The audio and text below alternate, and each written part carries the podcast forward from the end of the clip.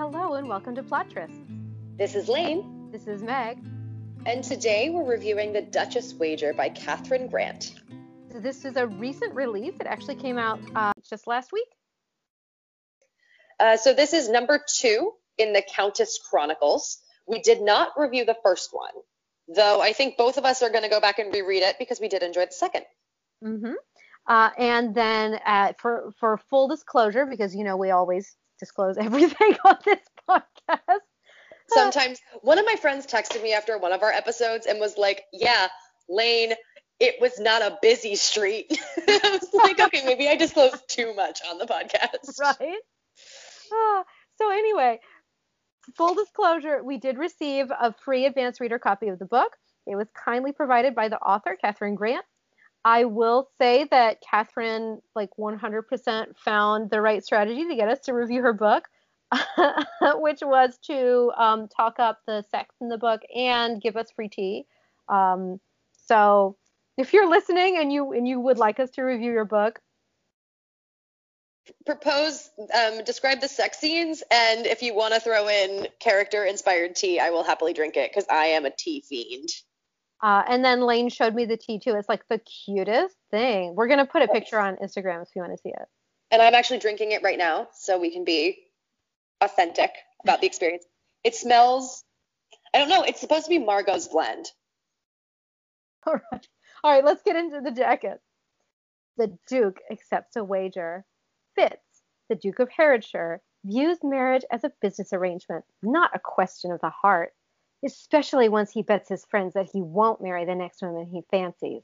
He knows it'll be an easy win until they take refuge from a snowstorm at Blenheim Manor and he meets Lady Margot Wickham. a widow in mourning at her parents' home in northern England to recover from her husband's sudden death. Lady Margot Wickham isn't sure she'll ever be ready to face the duties of being a dowager countess. When unexpected travelers show up in a snowstorm, Margot is grateful for the distraction. Until she realizes she might be too distracted by a certain duke. Duty calls. When Margot gets notice of unrest at her husband's cotton mill, she realizes she can put off duty no longer. Alarmed, Fitz volunteers to accompany her south. He plans to help her resolve the issue, but the road trip is a convenient excuse to stay close, too. Yup. Yeah, I mean, it's, it's very cute. I would say overall that's a pretty accurate jacket. I agree. and it gets at sort of what brings them together. Yeah, I like it. It's a good jacket.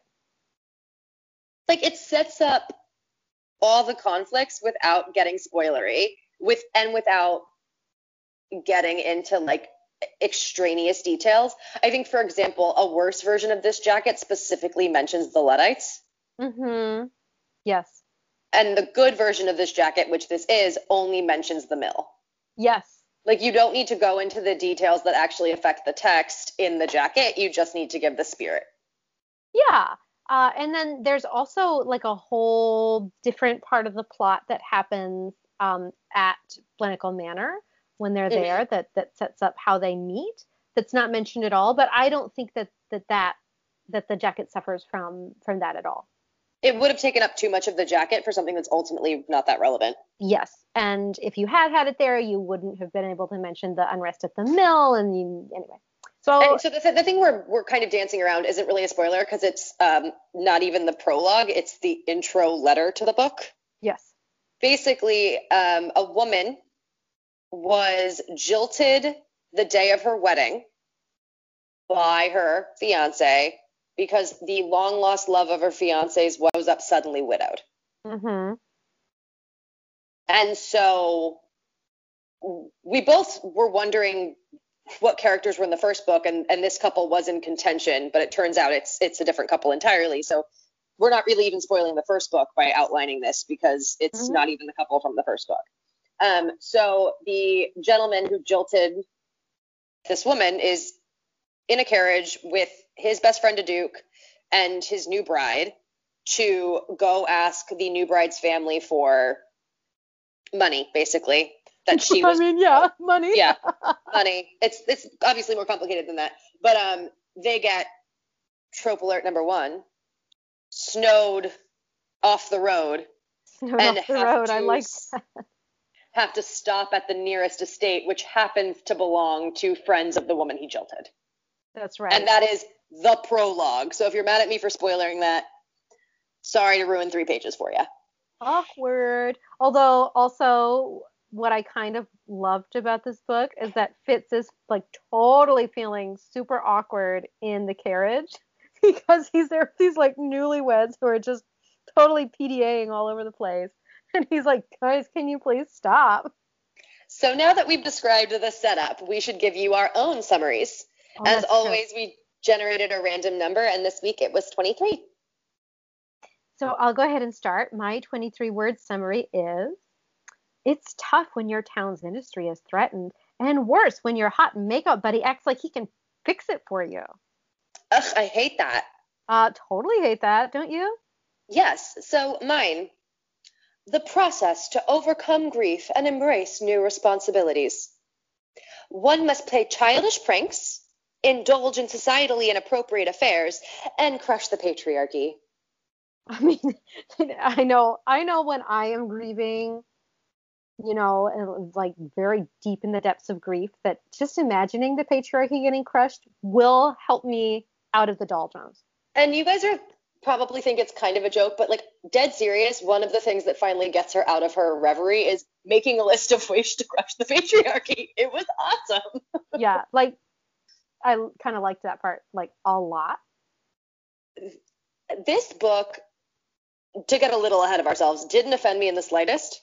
Mm-hmm. And I really liked the emphasis not only on a woman finding her place in a world and finding a way to seize power from a society that didn't want to give it to her, but also she's the mother, she's a widow. So she's the mother of a young earl and a little girl.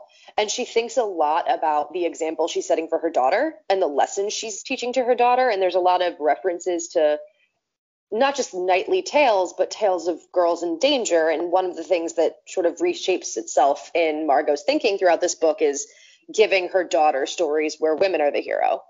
Mm-hmm. And one of the most appealing things about Fitz is how supportive he is of Margot taking that ownership. Uh, yeah, like totally. I agree with you a lot. I mean, if you want to pander to us, desk sex and crushing the patriarchy. we'll get you there, yes, every time. We're simple creatures.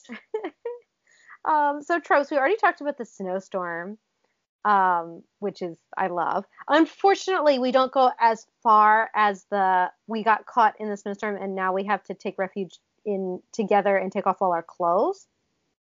Right. Like sadly, the snowstorm only has Fitz in it. Margot is safely ensconced in her home, and that's where yeah. Fitz finds her. So like the two of them aren't stranded. Just yeah. he's stranded, and that's their meet cute. So there's not the same like desperation to warm each other. Yes. Um. Okay. There is some. There's a, a carriage ride, so some forced proximity. Unfortunately, however, there are kids in the carriage. There's also an inn with too few rooms, but their married friends willingly split up for the night so they don't have to offend anyone. It's like, mm, or like I I'm sorry, I want the inn where he's like, this is my where you have to pretend that you're married so that you can get the last room at the inn, obviously. Well, and they have meddling matchmaking friends trope that are desperate to shove the two of them together for various reasons, including a trope relationship bet and so I just don't understand why said meddling friends weren't like, oh, we're sleeping together. You guys can have the other room. How you justify it is up to you. Yeah, like, like too bad. We've been apart for years and years and years, and I just jilted my fiance for you, so I'm not spending the night apart. They have a good excuse, is all I'm saying. Yeah. But I'm sorry, I interrupted you, Lane. You were you were also making a point. No, th- that was the exact same point. Oh. That's amazing. I was literally about to be like, I mean, and maybe they might have been bad friends, but they've been through a lot. They've been through a lot in their love story. Which we were only privy to a small part of, but still. I'm I just really feel like they had sex after in like no really socially contrived ways. Yeah. They had like their own rooms and they visited each other in them. Yeah. And she's a widow, so she doesn't have to worry about like her reputation or propriety really. And I just um because of that, it took them a while to have sex because they were like getting to know each other and there were no forced proximity Oh my issues. God, yeah, they got- got to know each other, and her kids were there. Yeah, they like had a cute bonding moment with her children. Okay, props. I'm just gonna jump around a little, but serious props to Catherine Grant. These kids were not annoying. Lane, Lane has um can find like the cutest kids annoying. Honestly, in books, yeah, I can. These children were effectively plot devices and not real characters, and I think that's exactly what a two and a four year old should be. That's what. ah, Lane is only talking about books, though. I mean, if you Mm. guys have kids out there, she's very I nice in person. A wonderful aunt to several children who love me very much. But in books, especially books where I just want to read two hot people get together, I'm not looking for well developed children in preschool. Totally. Um, I think we got all the tropes. Oh, except for she. There's like there aren't daddy issues. Right. But you've got a father who's like stuck in the old ways, which is hard when he's got such an enterprising daughter. Yeah, when that that actually well it it, it relates to my um, summary as well because the the reason that Fitz goes with her to her estate is basically because he her father is really worried about her safety and doesn't want her to go and Fitz is like oh well I'll go to make sure everything is okay and she gets like kind of pissed off which I would too Yeah. um this guy that I've been totally making out with and I think is like super hot and attractive is like, "Oh, I'll go to make sure the little lady is safe." And you understand why he says it and you understand why she's offended by it. So, like, basically, the author does a good job of presenting to the reader that he's not looking to control her, he's just looking to avoid the conflict. mm-hmm. And he's happy to appease her and not actually do what he said he's going to do. Yes. But she obviously doesn't know that. she doesn't know that but she's but also so he is his character flaw is that he's conflict avoidant basically. mhm. Like he's he's the diplomatic duke. He's out, he wants to compromise, he wants to make sure everything is like okay and everything runs smoothly, which can be a good character trait, obviously, but it can also be a little bit like okay, so you're not really going to fight for what you believe in. You're not really going to support me when I, this is what I want. There was a Um, little bit of like Aaron Burr and Hamilton. Not Uh-huh. in the like murdery jewel way, uh-huh. but in the specifically song Wait for It way. okay. You know, where like he's basically giving a treatise on I'm not running behind or running late. I'm not standing still. I'm lying in wait. Like I'm waiting for my opportunity. I'm seeing how everything is going. Like he has a vision and he has dreams, but he even gives a talk where he's like, "Look, I have a couple pet causes every year. Some I get through, some I don't, and some I have to put on the back burner." And like he's clearly willing to play the cards he's dealt. Yeah. And I think sometimes that results in conflict avoidance, but sometimes it results in him being a whiny child in a way that I didn't necessarily was all think was always very well established in his character. He Mhm. flips out at her at times in a way that I don't think felt very organic. Mhm. Anyway, I've watched Hamilton lately, can you tell? I can tell. I can tell, Lane. Ah, um, so first off, I, I really just wanted to call out that I thought the editing was really good, especially for a self-published novel. I wouldn't have had no way of knowing this was self-published based on the quality of the text. Mm-hmm. So I mean, I thought that was really good. Uh, I will say, so for me, there were a couple of times where some of the language used was a little bit anachronistic. I know for some people, they just don't care about this. Um, and it's very weird because sometimes I will and sometimes I won't. And I don't know. So I don't want to be, be a jerk about it. But at the same time, like one time she said something and it internally, it, it threw Fitz into a tailspin.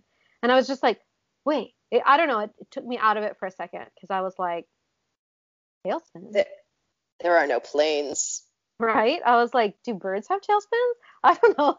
I was like, It doesn't feel like it would be common parlance. I will totally say I would not have caught that if Meg hadn't mentioned it.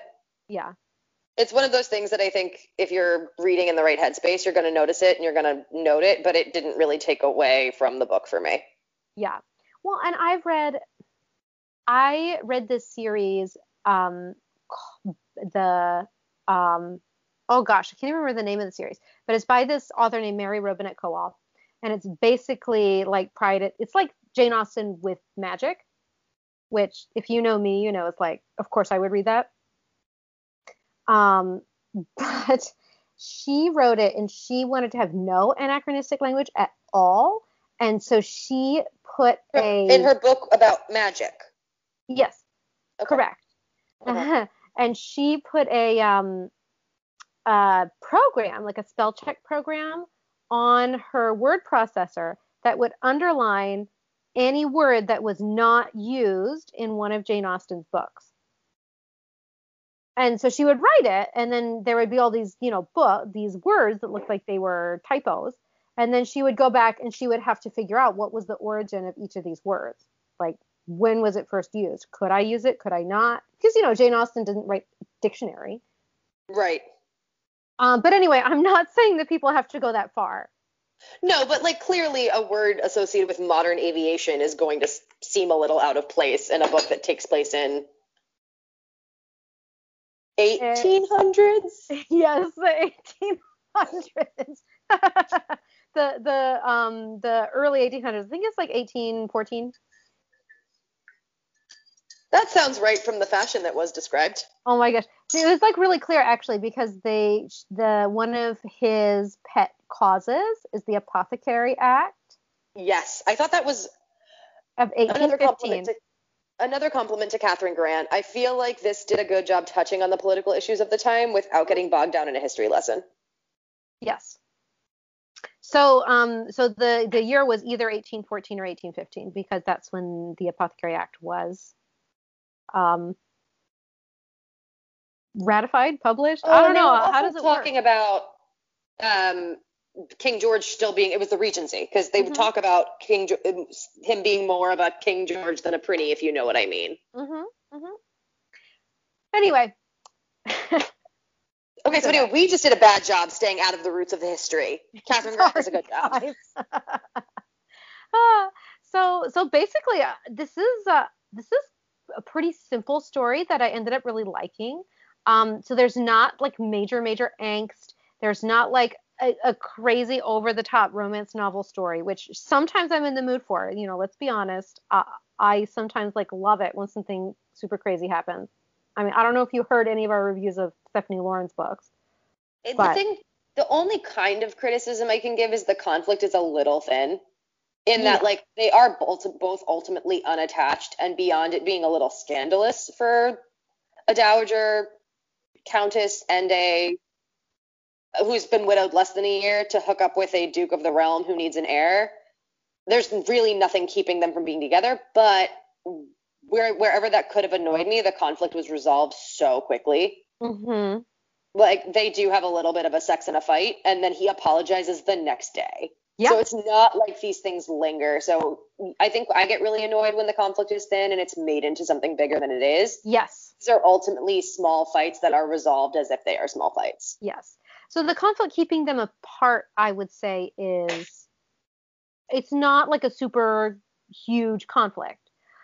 What I think this book is really about is about Margot taking control of her own life, really. yes And then her relationship with Fitz is part of how she does that.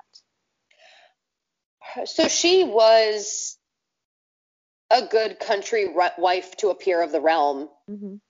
who took her for granted and didn't really love or appreciate her Mm-hmm. And so, even though she is very capable, she was never made to feel that. Yes. And, And- I, she never articulates it as like she doesn't want to fall and be in that situation again with Fitz, and she doesn't really feel like she's in danger of it. But you also get the sense that like she she's still figuring herself out, and she wants to do that before she shacks up with him. Oh, totally. Yeah. Um, so I will say where this book fell a little flat for me was uh, actually in the beginning, where you get their attraction to each other. So we're told several times that they're attracted to each other. I wanted to feel it. Uh, I wanted to feel it a little more, basically. I wanted like I some more sexual tension.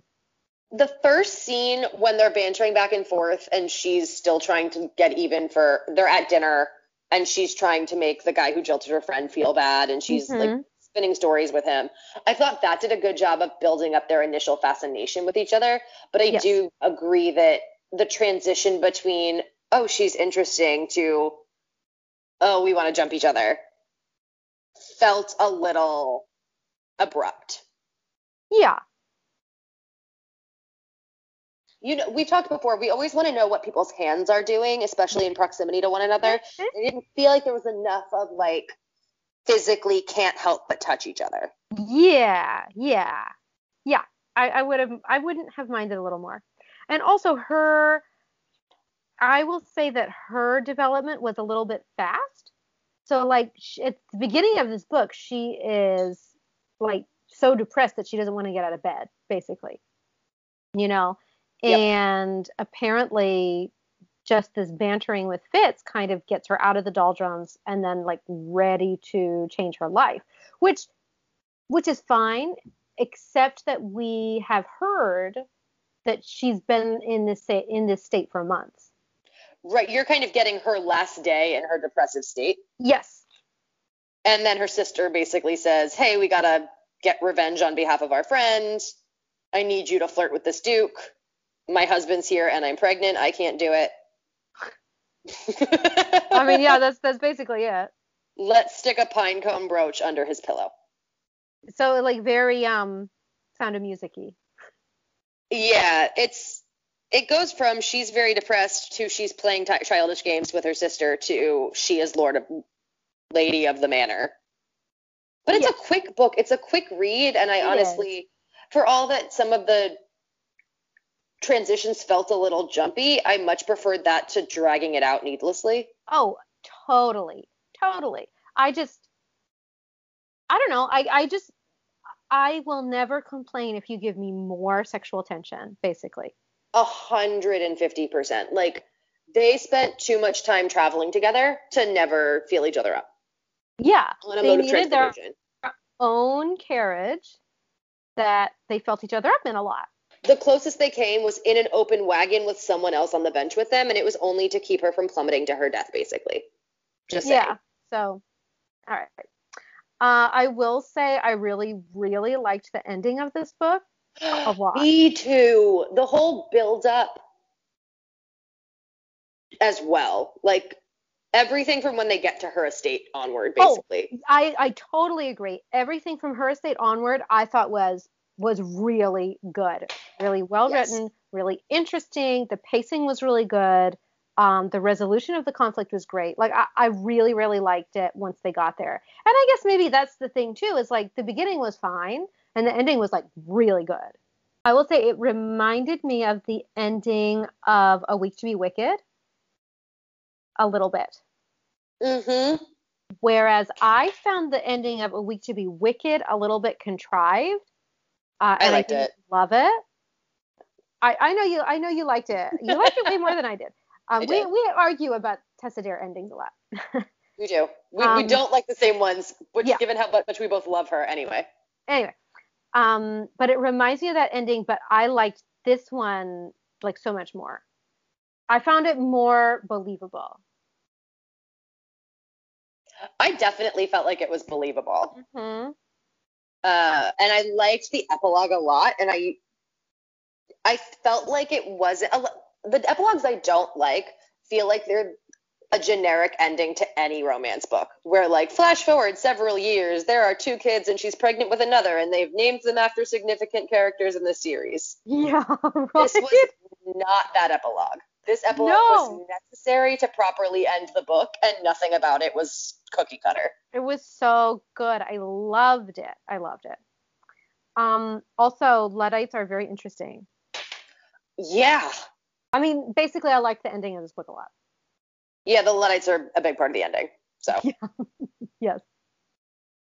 Uh, I really felt like the bond between her and her sister felt real, and their dialogue and actions moved at a really snappy place. I didn't always like her and her sister, were their dynamic. I think for anyone who grew up with siblings, you know that the way your ch- siblings bring out your youthful side is sometimes really refreshing and other times makes you feel really juvenile. right? And I think both were really at play here, but basically what I'm saying is it made me uncomfortable because yeah, I related. yeah, I related. yeah.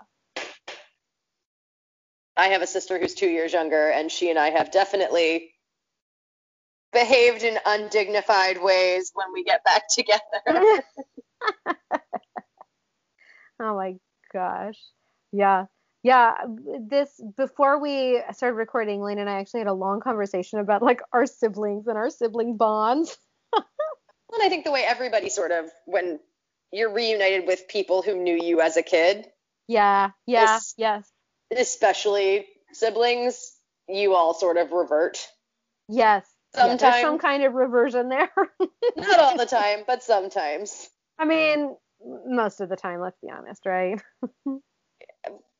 so you fall into old patterns. That's all. And she yeah. and her sister, you can tell, were definitely. They were also clearly mischief makers as kids who were in new footing as peers. Yeah. And I think that's. I, I actually. I, I, think the first book is about her sister and her sister's marriage, and I would have been really interested uh, to read that book now because I'm interested to see the way their relationship is depicted in that one. Yeah. No, definitely. All right. So we already said this, but we'll say it again because it bears repeating. There was nothing offensive about this book. In fact, I would say it was it was one of those romance novels that I really like, those historical romances that uses the history to speak to today's issues. Yeah, I was going to say the only reason you could potentially be offended, and this wasn't a flaw in the book at all, but clearly there's a lot of discussion and a lot of depiction of men minimizing women's capabilities and dismissing them. Yes. But like it, it wasn't done for shock value. It was an authentic issue of the time being presented and it's an authentic issue of today that it was interesting to see parallels to. Exactly. Exactly. Yeah. So I liked I I would say I thought it was well done and well handled. Yes. How sexy was this book? So I would say this book is not super super sexy. Uh, I will give Catherine Grant props that the desk sex was 100% the best part of the sexiness. I mean, I don't know. What did you think, Lane? The sex scenes were short and not very explicit. And it was interesting because usually I feel like when in a romance novel you sort of get the fade to black and then they had sex, mm-hmm. there are no details. Yeah. And this was interesting because there'd be like one paragraph of details, but it was one paragraph. Yeah. So it was like it would literally be like he put his hand up her skirts and then he lowered himself down and tasted her and when he entered her he was desperate. Then they like came to on the desk and it's like each of those sentences could have been a page and I would have been okay with that. And I mean basically we would have been fine with that. So, you know, even some of their there's a lot of making out prior to them hooking up because you know they're in a house with their kids and eh. Uh, even the making out could have been more elaborate.